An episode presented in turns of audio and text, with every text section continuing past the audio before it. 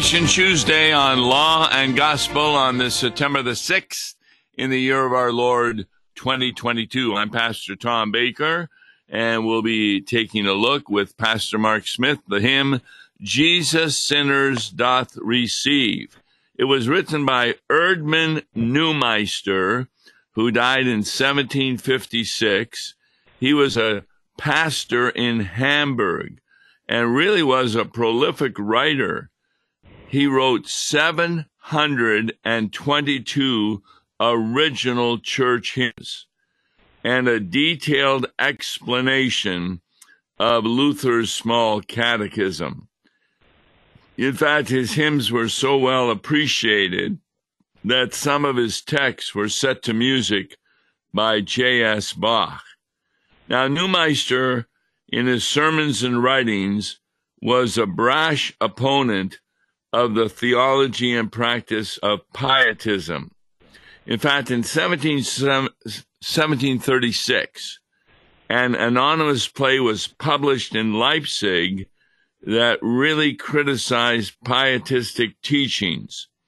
Enraged pietists falsely assumed that Neumeister wrote the play, and as a retribution, smashed the windows of his home in Hamburg. Yet Neumeister was controversial, even among some Orthodox Lutherans, because he permitted an operatic style of music to be used in church. And that's a little bit why J.S. Bach chose to set music to his hymns. He often would close his sermons at St. James Church with an original hymn that fit the assigned text of the day from the lectionary. In fact, this hymn, Jesus Sinners Doth Receive, followed his 1718 sermon on Luke 15 for the third Sunday after Trinity. Originally, the hymn had eight stanzas, but our hymnal has omitted the original fourth stanza. At this time, there is no doubt a setting for this hymn for proper 19, and that's this coming Sunday, with the text being from Luke 15. Pastor Mark Smith, do you end every sermon with them singing a hymn you wrote? No. No, I'll tell you, I'm in I'm in awe over this guy. You say he, wrote over 700 hymns? Yes. My goodness, I just Well- can't imagine that. I know. 700 hymns. And this one here originally had eight stanzas. It's down to seven right now. I wonder what was not- wrong with the eighth stanza. No, it was Uh, number four. Number four, what was- I wonder what was was there a problem with it? Yeah, the committee thought it was almost too close to, you know, inviting Jesus into your heart stanza. Oh, uh huh, uh huh, yeah. So um, Hmm. that was omitted. But um, as I said, what is this text based on? Uh, Luke 15. And that's the gospel for this coming Sunday the parable of the lost sheep and the Right. parable of the lost coin, That's right. the two of them together. And Yes. that's pretty well explained by the Old Testament reading from Ezekiel 34, which talks about Jesus searching for the sheep and he seeks them out. Mm-hmm. And that's really fits well with Luke 15. So, uh, is that what you're preaching on? Yes, uh, more more on the uh, yeah on on uh, both of those uh, the lost the lost sheep and the lost coin, right? Yes. I know on Sunday they did a repeat broadcast, and what I had done was First Timothy uh, chapter 1 for the broadcast repeat. But I'm going to be talking on Luke 15, I think, also. It's one of my favorite verses. All right. Yeah, in fact, if the whole you know that whole chapter, and then it's a, uh, you, you, you've got those three parables of the lost, the lost, the lost sheep, the lost coin, and then the lost son, the parable, uh, parable of the prodigal son. I like calling it the lost two sons. Right, right. I guess that'll be next week. We'll see. All right. If you would read stanza one of Jesus sinners doth receive. Okay. Jesus sinners doth receive. Oh, may all this saying ponder. Who in sin's delusions give, live, and from God and heaven wander. Here is hope for all who grieve. Jesus sinners doth receive. Now, what does that mean, hope for all who grieve? What are they grieving about? Well, uh, when when the law has brought us to our knees, the Holy Spirit working through the law brings us to our knees and helps us realize what a lost and, and damned creature we would be. There's no way out that we could that we could make ourselves. Uh, anyone that's brought to that brought to their knees by the law, uh, good news, wonderful news that there is a way out that God has made through Jesus Christ. And that first verse is emphasizing there is hope for all who grieve because yes. that's how the devil really gets involved with unbelievers is having them grieve over their sins. Yes. And even Christians often wonder, will I be saved because of the sins that I have done? Yeah, and, he drives us. We're driven to despair. I mean, if that's the see, that's that's really the way Judas died. He was sorry for what he did, but uh, he died in despair. He thought there was no uh, no forgiveness for him. Yeah, that's a good example to give. That uh, and the Pharisees, of course, had the opposite. They thought they were good enough, so they did not have to despair looking at their obedience to the ceremonial laws as a way of salvation. And Paul said that was all garbage as he came to faith in Christ. All right, I'll read stanza two. We deserve but grief and shame, yet his words rich grace revealing, pardon, peace, and life proclaim.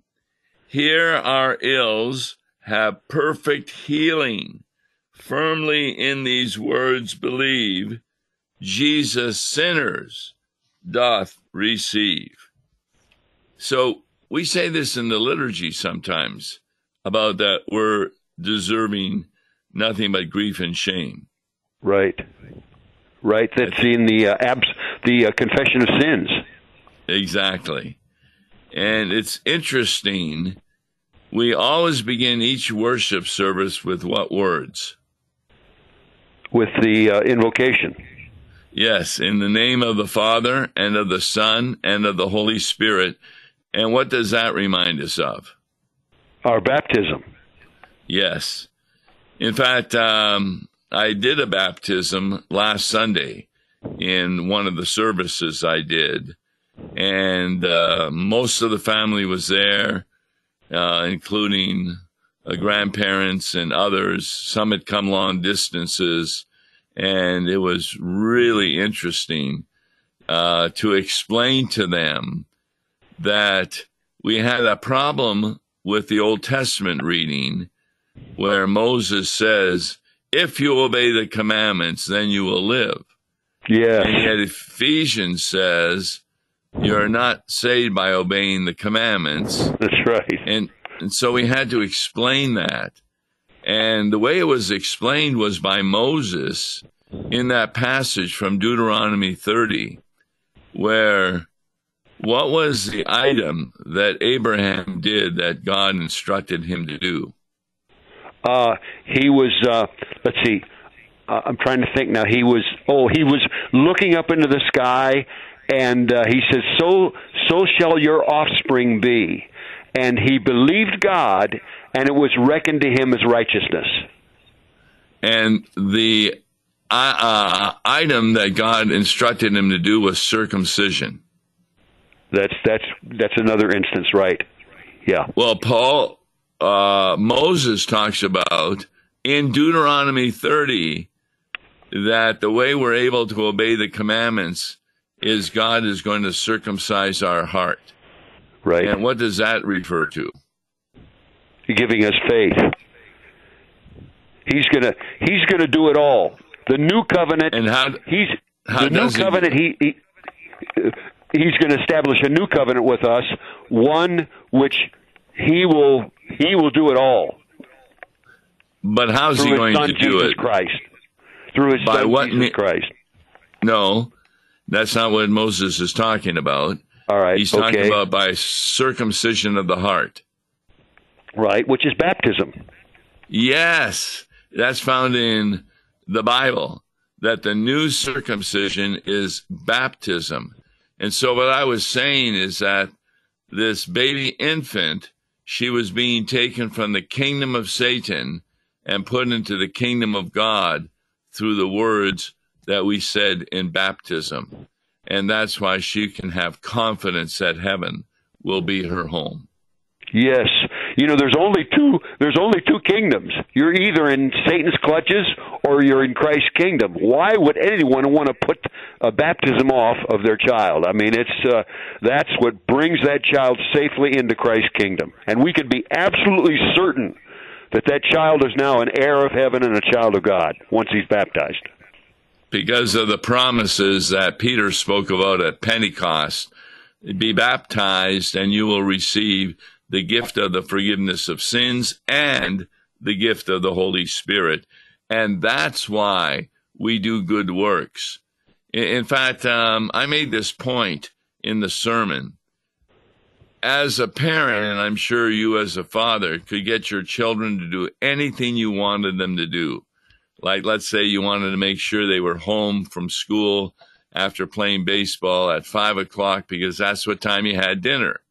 And so the way that you make sure is that you would threaten them by the law if they didn't get home. Like if you're not home at five o'clock when we eat dinner, you won't be allowed to watch television that night.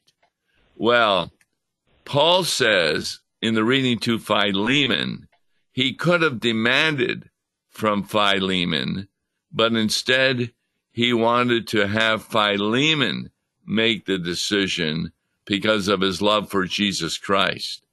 And Right. that's why Moses is talking to believers who are going to be used by the Holy Spirit to do good works, not in order to save them, because they're already saved, because they have faith in the promises of Jesus Christ. Okay, stanza three, please. Sheep that from the fold did stray, no true shepherd e'er forsaketh. Weary souls that lost their way, Christ the shepherd gently taketh. In his arms that they may live, Jesus sinners doth receive. That really gives a different picture of Luke 15 than unfortunately what some Christians have when they say, well, the way I am saved, I invite Christ into my heart. You'd have to change the parable that the sheep sees Jesus coming, jumps out of the hole, runs to Jesus, jumps on his shoulders, and says, I invite you to take me home.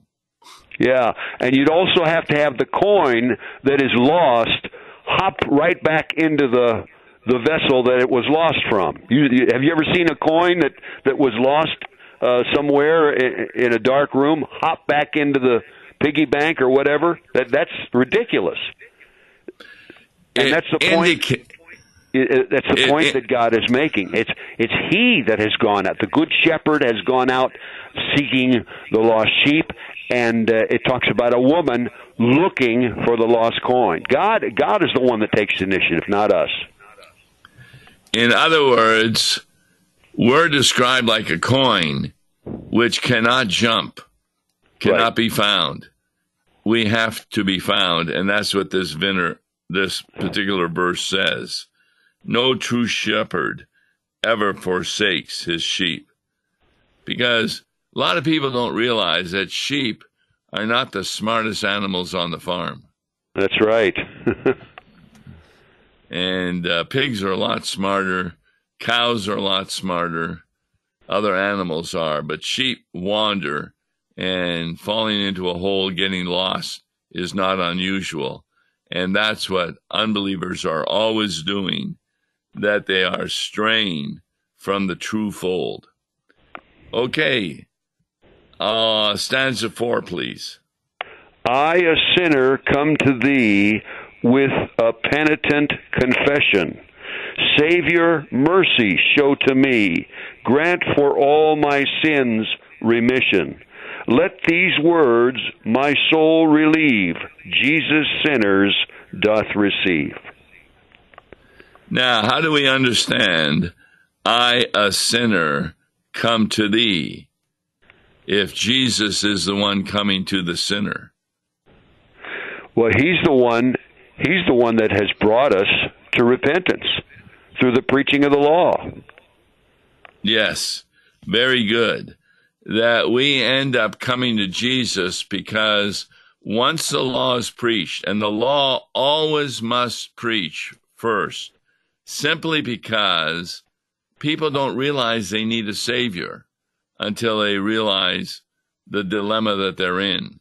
Remember, part of our liturgy in the hymnal says that I can't do anything to get rid of my sins. Everything is done by Jesus. Yeah, Tom, don't you think the writer of this hymn might be thinking of the parable of the prodigal son, the lost son, in that fourth verse? No. What do you think? You don't no. think so? Okay. No. Why? Because well, why because does the son return to the father? To manipulate him, right? Yes. But I, but I wondered to... I wondered if the hymn writer really understood that. A lot of people don't understand that, and they, and they may be fine Christians, but they don't understand uh, really what's behind that son returning. Yeah, the son is returning because he is trying to figure a way to get back in the graces of the Father, which right. is the very opposite of the teaching of the lost sheep. Mm-hmm, There's nothing right. about the sheep that tries to get back when the graces he just realized he's lost. And I can understand with what joy he would have when the shepherd finds him, rescues him, puts him on his shoulders, and takes him home. Okay, I'll read stanza five. Five. Oh, how blessed it is to know, were as scarlet my transgression, it shall be as white as snow by thy blood and bitter passion. For these words I now believe Jesus sinners doth receive. Okay, in, in our society, of course, there's a real problem with some people thinking that being white is privileged, which it is not, uh, being a white person versus being a colored individual. So, what does this mean? How are all believers white as snow? Well, that's right out of Scripture. Though your sins be as scarlet, they shall be as white as snow. Though they be red like crimson, they shall be as wool. Yeah, I can imagine uh, people from the Black Lives Matter uh, uh, perspective uh, wouldn't like this, but it, it's there's another hymn wash your robes and make them white we shall walk with god in light. I mean there's darkness. You talk about the darkness of sin the darkness of satan's kingdom. And uh, jesus is the light. You and he says you're the light of the world. That's not the, it's not a racial thing at all. It's just uh it's light as opposed to darkness the light of the no, gospel you, as opposed to the darkness of sin death no, you really hit it on the head when you talked about the garment. Because it doesn't matter what nationality you are, what race you are, if you are a believer, you will be wearing that white garment of salvation, which refers to the forgiveness of sins. And how do we make them white? I find that very interesting in the Bible. They become white by in the blood of Christ. In, yes. In the blood Isn't of Christ, yes. In the blood of Christ. Yes. And that's where the cross comes in. All right, I'll read stanza six. Now my conscience is at peace. From the law I stand acquitted. Christ hath purchased my release and my every sin remitted. Not remains my soul to grieve, Jesus sinners doth receive. If you're teaching this to a little child, you might have to explain what the word not means. It's N A U G H T. What does that mean? Nothing. Yes. Excellent. Nothing remains my soul to grieve. Every last sin has been remitted. That's another word you might have to explain. What's remission? It's forgiveness. Every every last sin, the last sin that I commit on my last dying day has already been washed away in baptism.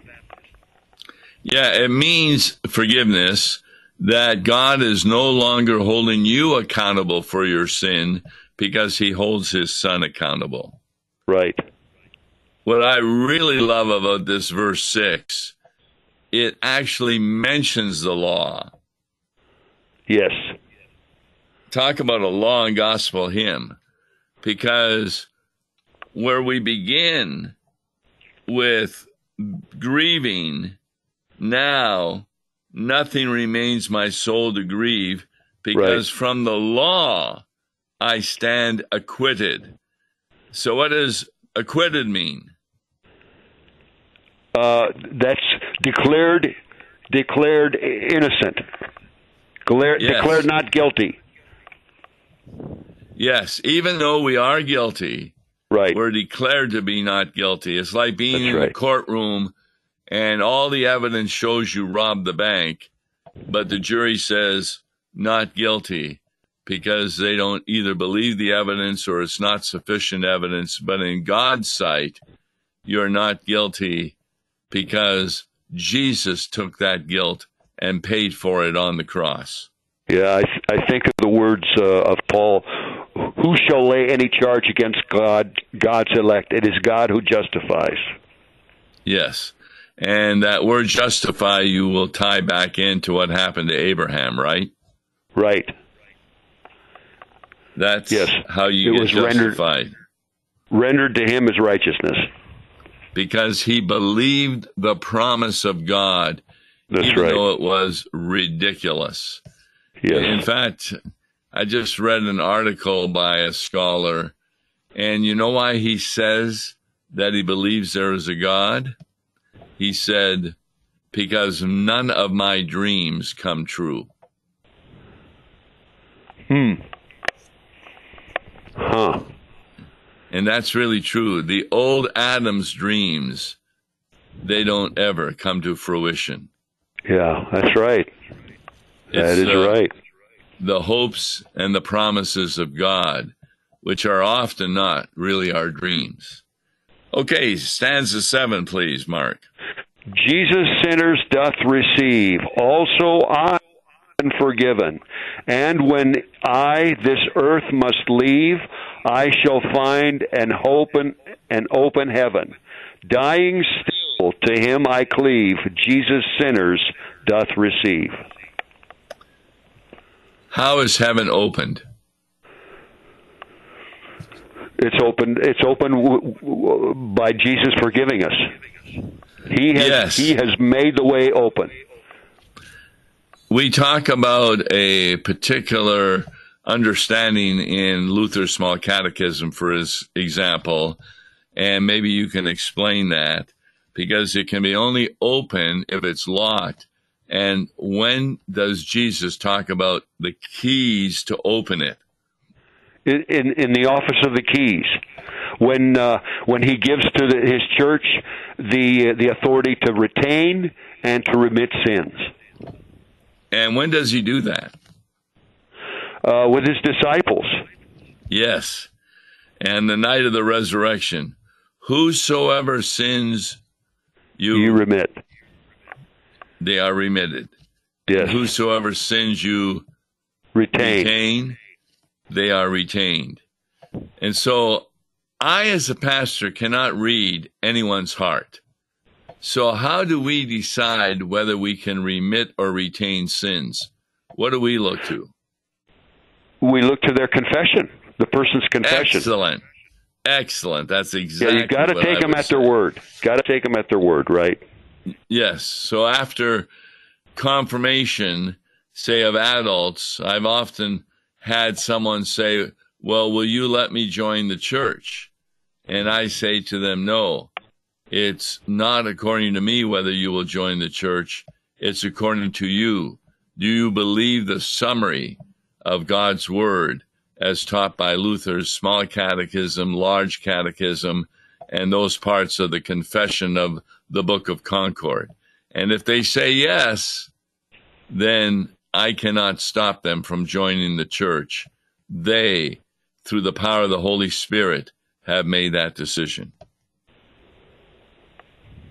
So, have you done any baptisms or confirmations recently at the church?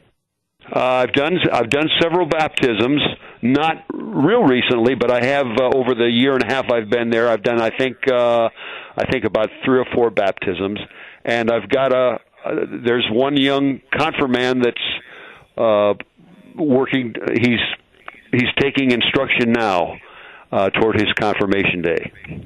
Excellent. Yeah, that's our goal all the time to have visitors. Everyone is welcome to come to the worship service so that the Holy Spirit may put into their hearts that they are grieving over their sins.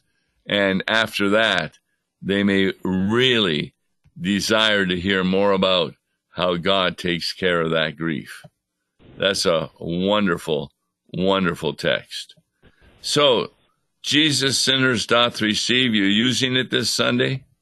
Yes, absolutely. I think that's going to be our opening hymn. I, I think I've my memory serves me correctly.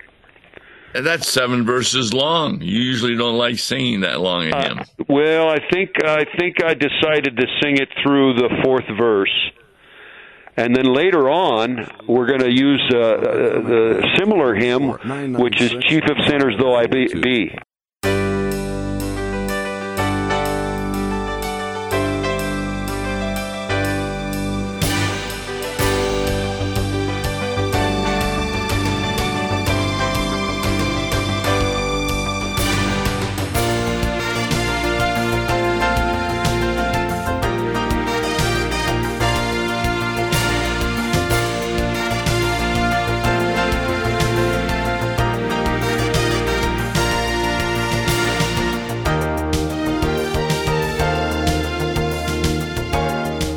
Listen to Law and Gospel each weekday morning at 9:30 on KFUO. For a tax-deductible gift to Law and Gospel, please make your check out to Law and Gospel and mail to Law and Gospel PO Box 28910, St. Louis, Missouri 63132, or call toll-free 1-877-267-1962.